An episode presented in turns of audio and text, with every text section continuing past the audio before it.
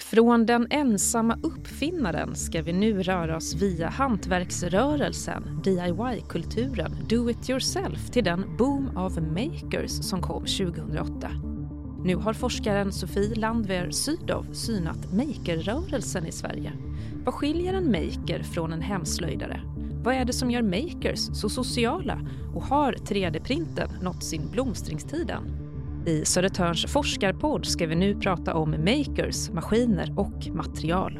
Jag heter Moa Svan och med mig har jag Nils Niemi Boman.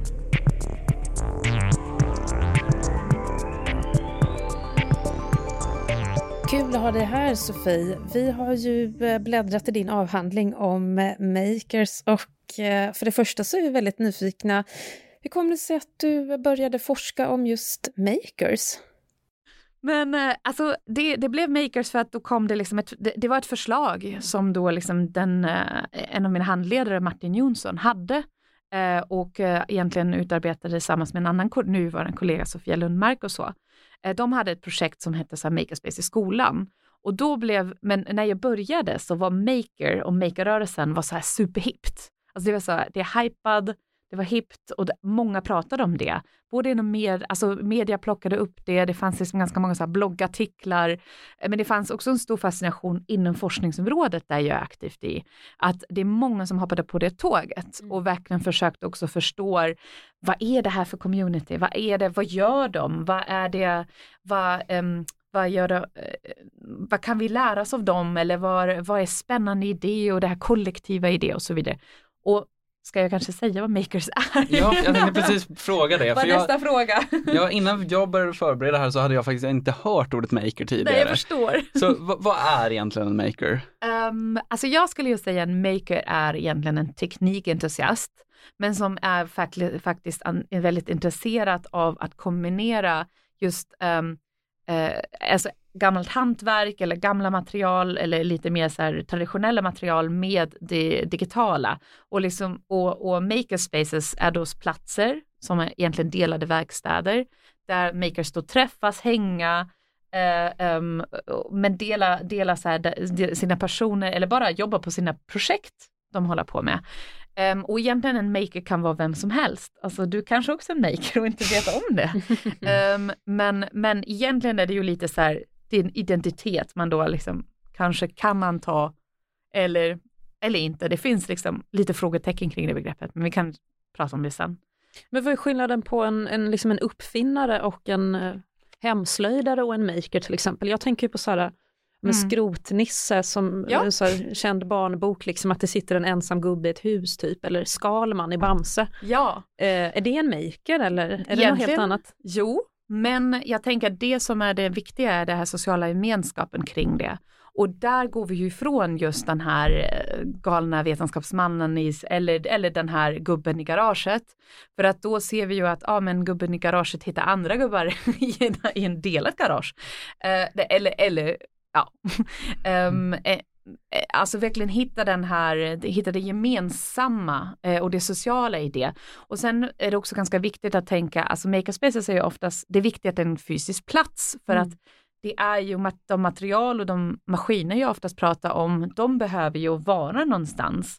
Eh, och det är egentligen alltså som en, nej som en slöjd, slöjdsal för stora eh, eh, på vissa sätt och lite kaotiskt och väldigt full med, fullproppat med ting. Ehm, men, men samtidigt så finns den digitala verkligheten där också för att det, är ju, det, det ligger ju liksom ett lager över och det är forum, det är så, alltså olika nätverk på sociala medier, på, um, på how-to videos på Youtube, på uh, makers som liksom har så egna kanaler och så vidare. Så alltså, det finns ju väldigt mycket, det finns liksom ett lager av att dela med sig av kunskap uh, och, eller också leta efter information och, och, och hur gör man egentligen? Um, finns ju online. Så jag tänker det är verkligen den här kombinationen av offline online som är också något spännande i det. Är du en maker? uh, delvis. Jag tycker att jag har provat på, uh, men jag har faciliterat med många e-making. Jag har liksom kört workshops själv, jag har um, varit ganska så här deltagande eh, i vissa grader. Eh, det tycker jag. Men hela tiden, jag har liksom den här forskningssammanhanget liksom hela tiden i bakhuvudet så jag tyckte inte att jag kunde släppa. Jag kanske kan vara maker nu och lite så här glömma allt det där om att jag ska sönderanalysera allting vad jag ser. Um, så, så, så, jag tycker jag var lite hämmat i kanske mitt eget makerskapande för att jag hela tiden var så här, ah, vad är spännande, vad, vad är spännande i det här? Och, så här, och följa och var fa faktiskt lite mer i alla fall den här observatören eh, i, lite i samband eller lite i ombyte med att vara deltagare. Mm. mm. Men vi har ju funderat lite på vad vi har haft för tankar kring makers innan och en, en grej eh, som både jag och Nils har sett är sådana IKEA eh, Ikea-hacks. Ja, att ja. man liksom köper någonting mm. på Ikea som finns ju nästan över hela mm. världen. Va? Och så, mm. Så kan man liksom göra om det på något sätt mm. så man använder det så som inte det var tänkt utan till något Precis. annat. Precis, och IKEA-hacking det är faktiskt uh, Daniela Rossner, en forskare från uh, Washington. Uh, hon har, University of Washington, hon har, hon har um, just studerat också så här IKEA-hacking, alltså som ett sätt. Och, men hon använder liksom just begrepp att hacking får liksom en annan en annan, um, oh, vad heter det? Kon, kon... Betydelse? Ja, betydelse, ja. tack. Mm. Konnotation kanske? Den, det ordet letar jag efter. Precis. Forskarordet, inget lättare. vad är det nu igen? Men betydelse, ja. är jättebra. Uh, för att hacking kopplar vi väl eller vad kopplar ni hacking till? Någon som tänker? Krånglar sig in i något ja. datasystem, hackar en jag, bank. Jag tänker en snubbe med keps liksom. Ja, som, gärna ja. luva, ja, exakt, precis. fastklädd helst. Ja. Ja. Alltså, och det är den, den tankesättet också som har funnits med hela tiden, att det är därför maker och making kom till, för att de ville komma ifrån det här nästan negativ uh, betingade, eller det här lite, så här, lite mer så här illegal um, ja, hacka illegala. betyder att man tar sig in i någonting som redan finns. Making, då tänker man att någon man skapar under någonting. Mm. Det är snarare. mer skapande men det är mer seriöst än till exempel DIY.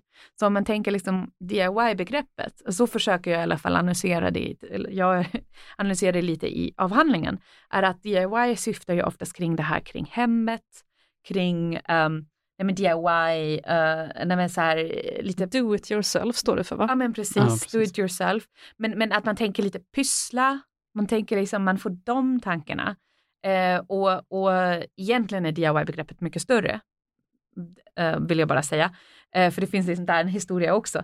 Men, men hur vi tänker kring det idag tycker jag det, det kan vara lite så allt och inget.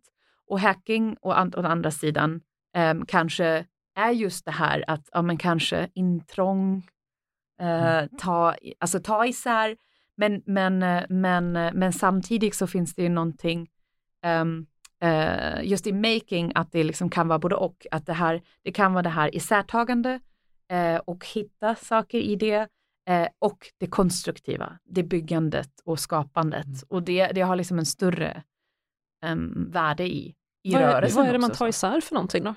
Ja, med allt möjligt. Jag har sett, jag har sett folk som har tagit isär eh, kaffe, kaffemaskiner eller kaffeautomater för att man vill eh, uppfinna ett annat sätt eller ett bättre sätt. Eh, folk som reparerar, folk som bara försöker förstå hur saker hänger ihop och ta isär för de är nyfikna.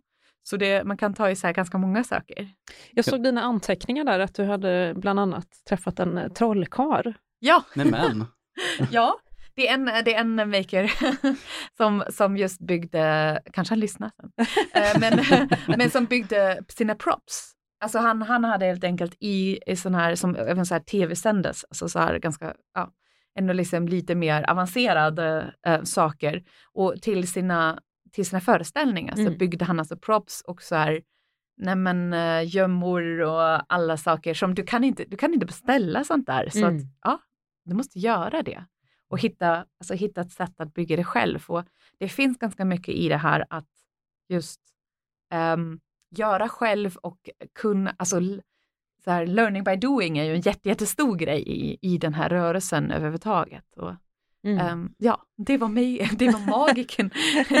För mig känns den här, så här prop making kopplingen väldigt naturligt på något sätt för att jag har lite av en nördbakgrund får man väl ändå ta och säga.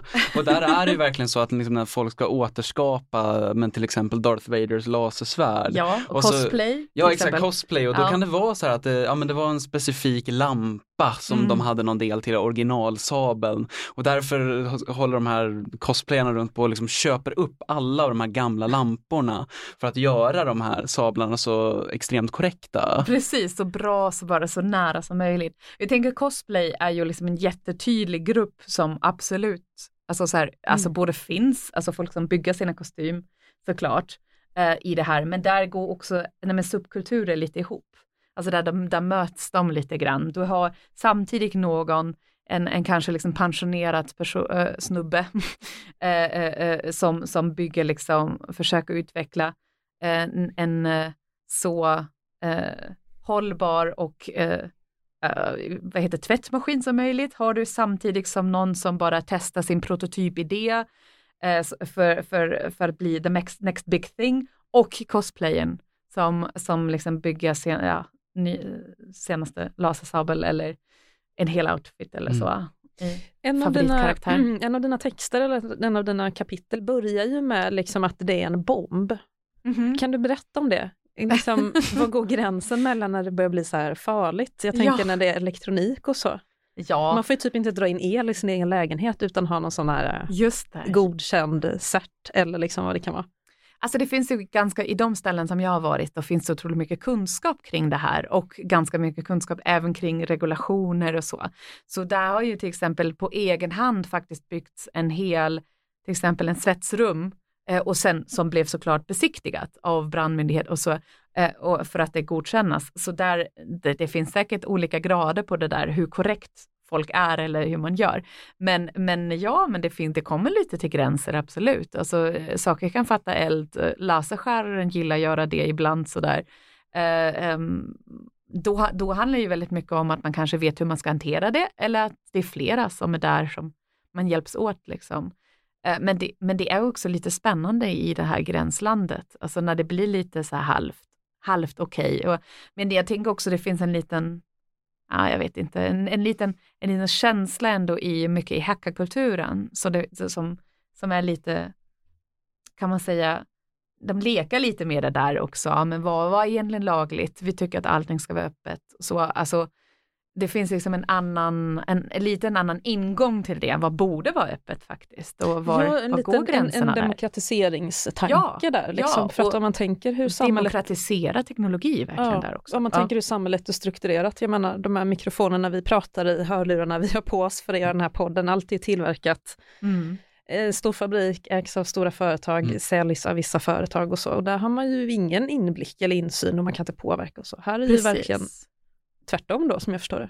Ja, alltså i alla fall att man kan börja ifrågasätta. Jag vet inte om alla verkligen makers gör det, men i min roll har ju varit lite grann att, man, att, att jag ändå ser att de gör det i sina handlingar.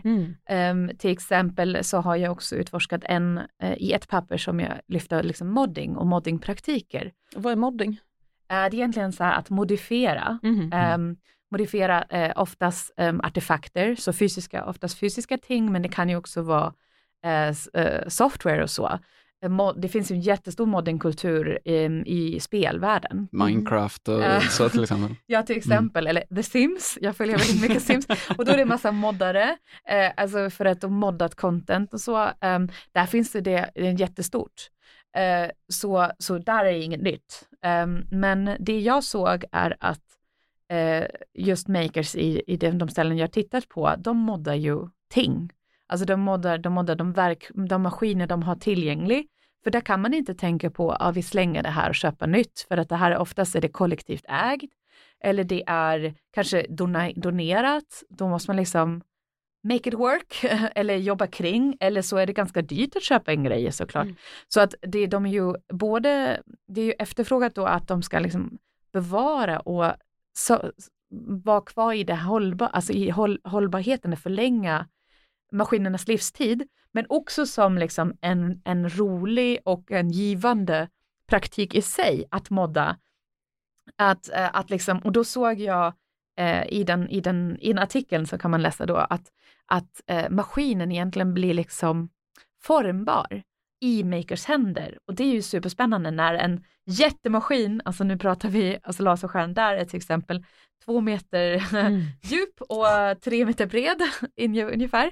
Så det är en stor maskin, men den blir typ, ja, um, ja vad heter det, moldable? Nej, vad, vad kan man säga? Formbar. Formbar, ja, pliable mm. säger vi, the pliable mm. machine.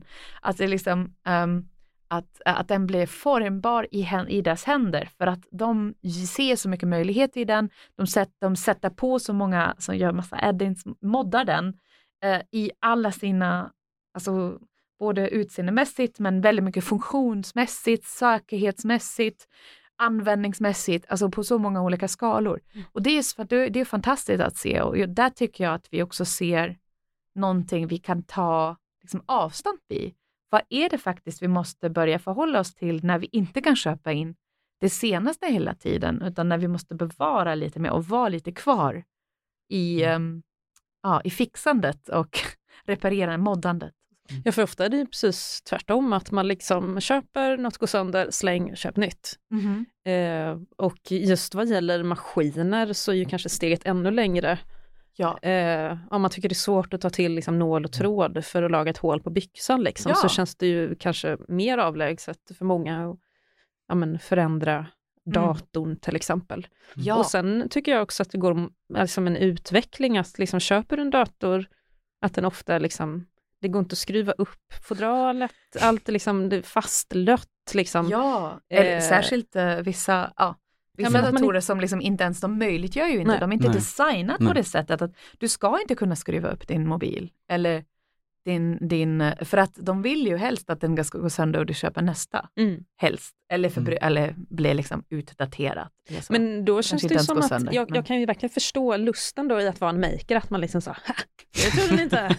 Ta mig runt systemet. Ja, ja, ja, eller alltså utmana men också så här, se möjligheten. Och det tänker jag hela tiden, alltså hur, hur spännande är inte det? Att man ser, liksom, ser möjligheten i kanske saker som andra slänger, i, i att allting kan vara material, allting kan liksom på något sätt liksom användas. Det är säkert inte för alla så, många köper också nya grejer, bygger saker med. Men det finns ändå en, liksom en tendens att det är många makers som jag har intervjuat, som jag har pratat med, som jag har upplevt också, att, att det finns ett, ett stort liksom, intresse i att faktiskt använda det som finns tillgängligt. Eller hur kan vi göra? Ja, men om det här är inte lätta vägen, men hur gör vi då?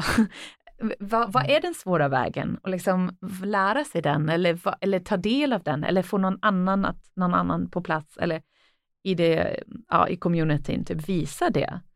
Det är ju, det är ju fantastiskt, alltså, om vi tänker lite mer ja, men tillsammans på det sättet. Vad är statusen på makerkulturen idag? Är det fortfarande tillväxt eller är man i form, någon form av svacka? Jag tycker det är både och. det, är, det finns, det poppar fortfarande upp nya ställen. Eh, det, hypen har definitivt liksom gått över att, att liksom inte så många, um, inte så många strålkastare pekas åt deras håll. Men, men alltså deltagarantalen har ju växt, till exempel alltså här i Stockholm, eh, om man ska det ta som exempel, den har ju växt eh, stadigt och liksom, det finns liksom en, en bra utveckling. Andra, stäng, andra ställen stänger ner för att det bygger oftast på ganska mycket det här volontära arbete mm. och mm. eldsjälars insatser och så. Och det vet ni ju många liksom hur det är, hur är det egentligen alltså, föreningsliv lite grann, alltså om det inte drivs, eh, då faller det ju så mycket på det. Men men, men jag tänker att jag tycker att det båda har hittat liksom andra, så säga, lite om, olika områden där den hittar liksom platser där den kan specialisera sig. Och sen, sen tänker jag att det finns ändå ganska mycket, många som kanske just väljer att jobba med sina händer igen mer. Alltså att välja att faktiskt inte just ha bara skärm som fokus eller lära sig andra typer av liksom hantverk och så vidare. Så det finns liksom lite så här återupptäckt hela tiden, eller preppers jag mm. menar liksom i, i, i, senaste krissituationer eller kriskänslor kanske i samhällen och så. Eh, där är det ju intressant för att där har vi ju en kompetens som kanske ja, radioentusiasterna eller radioamatörer som kommer in och bara what did we, we told you so.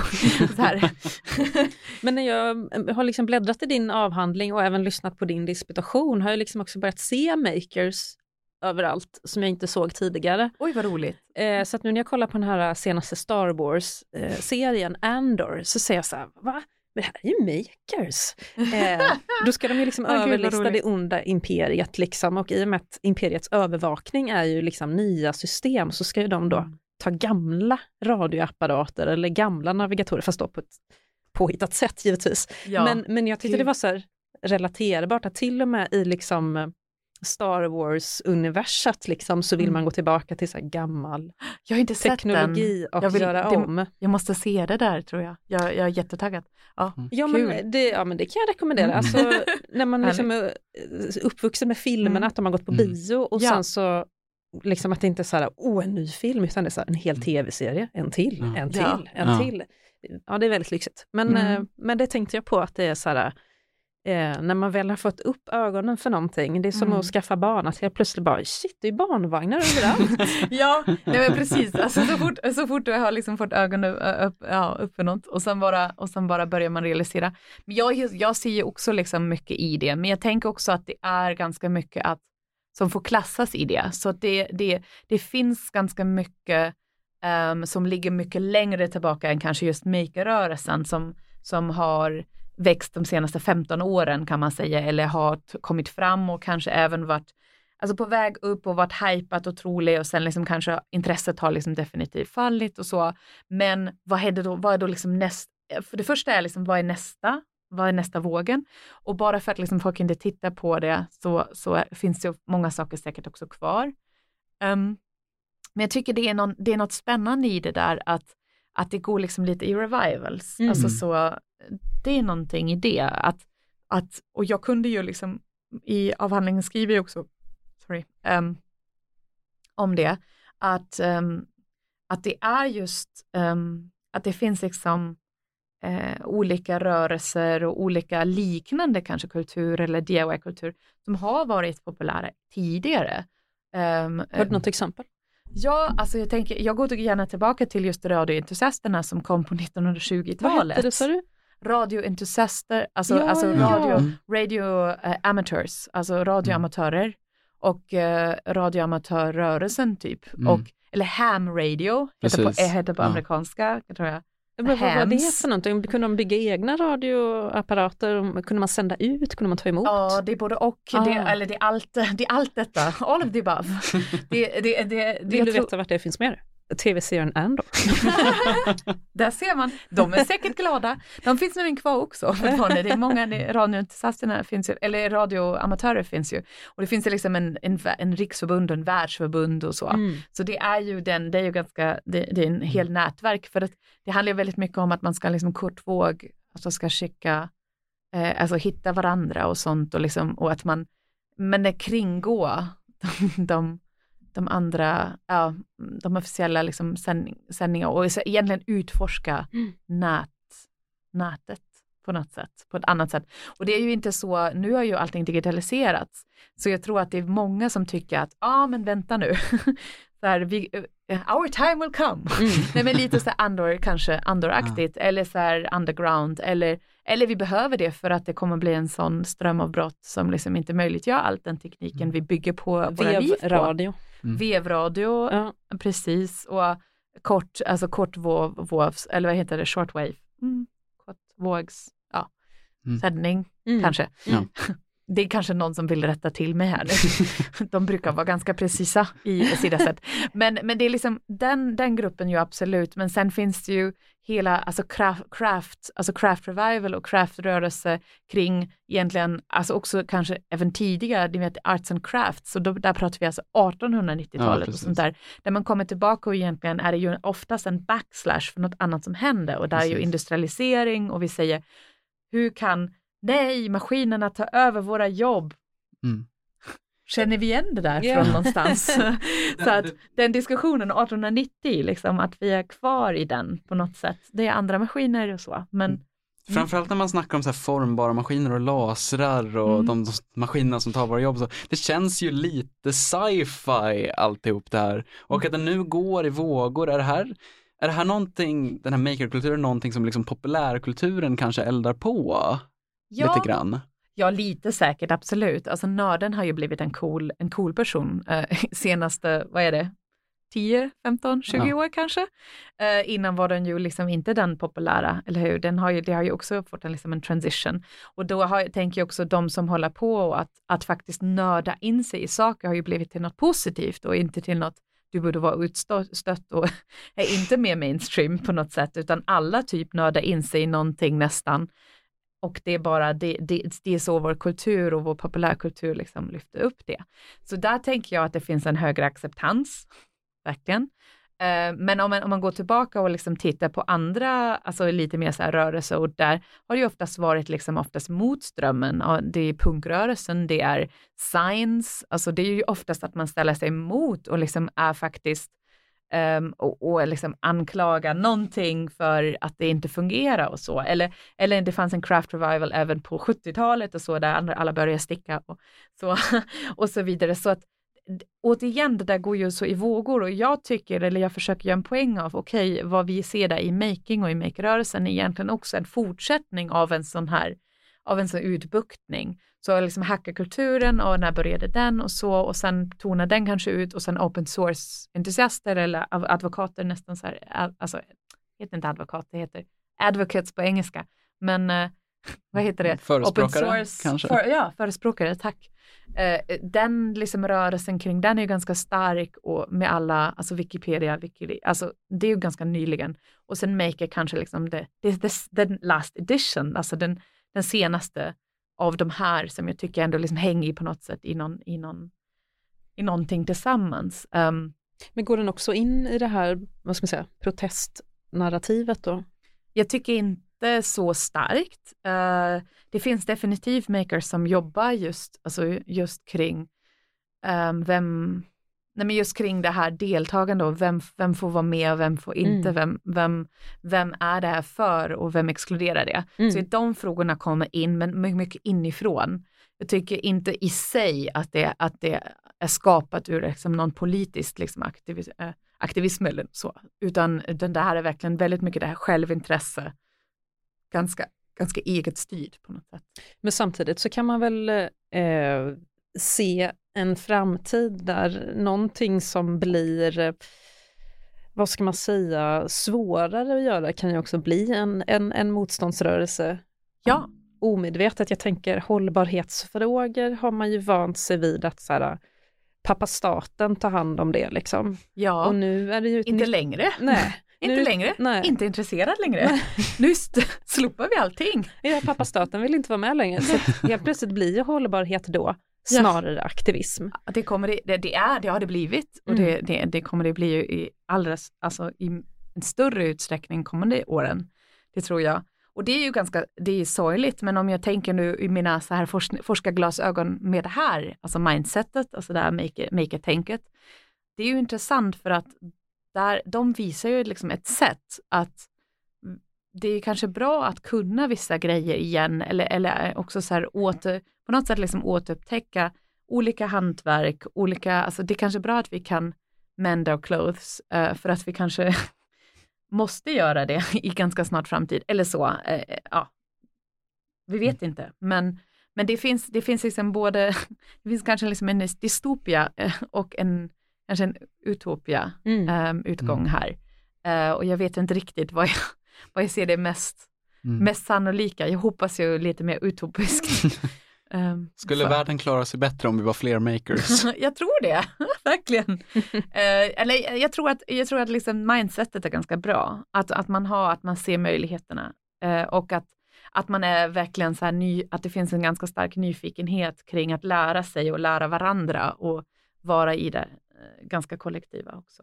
Mm. Vad är ditt nästa drömforskningsprojekt om du skulle få välja fritt? Eh, här har du tre miljoner att forska. Oj, oj, oj. Vad gör du? det, det är många pengar. Men mm, ja, alltså just nu känner jag mig lite klar med tematiken, men det är bara för att jag har hållit på så himla länge och det, jag tror att jag behöver nästan liksom ta en liten paus och tänka också vad, vad kan vara liksom nästa steg? Samtidigt så finns det otroligt spännande spår som jag tycker också jag försöker liksom måla upp och där man skulle kunna utveckla saken vidare. Alltså både gå in i eh, lite den här ja, maskinspåret eller, eller en ganska nära human machine koppling nästan och försöka liksom utforska det lite närmre. Det hade varit eh, spännande och ett annat spår, jag har ju liksom jobbat också lite med pedagoger och liksom pedagogiska inriktning där um, uh, och kolla hur de, eh, alltså hur det faktiskt landar i olika andra sammanhang, som till exempel eh, i förskolan som jag har ett, studie, alltså, som jag har liksom ett forskningsprojekt pågående fortfarande eh, med och det, det är sådana, alltså sådana spår tycker jag vore spännande. Men de här tre miljonerna. Hmm. men Om, båda de två spåren, skulle inte de kunna mildra det här? Preppers kanske? Preppers, ja. Nästan. Nej, Nej, jag tycker både så människa, maskinforskning men också mm. pedagogik. Skulle mm. inte det kunna mildra lite det här äh, alarmistiska samhället, att man liksom är så här, nej till skärmtid och mm. att teknik är någonting negativt. Ja. Uh, det, man hade velat ha den här forskningen som säger så här, ta det lugnt, ja. eh, skärmarna förstör inte era barn. Ja, det finns eh. massa forskning som säger det faktiskt. Men folk lyssnar ju inte. men, men, det, men, det, men det är Där ju satte du mig så. på plats. Nej, men det finns, men det finns, nej, men det, men det finns ju också, det finns jättemycket. Men det, jag tycker att det är, så, det är så viktigt att, och jag tror att jag är ju liksom en ganska positiv person och jag kommer liksom in med det också, att jag ser ju möjligheterna snarare än um, det som inte går. Och det tycker jag är en ganska, det är en ganska viktig ingång. Jag tror att det, det, det är toppen och jag ser också att jag ser liksom i mycket och hade liksom kanske ibland lite så här rosa glasögon vad, det, vad allt det kan liksom leda till. Det vill, jag vill inte säga att det inte finns liksom problem, problematiska grejer i gruppsammansättningar, i, ja, som, som jag sa tidigare, vem får egentligen delta i det här? Det är fortfarande vita snubbar mest eh, viss ålder, alltså olika åldrar, men mest vita och mest snubbe.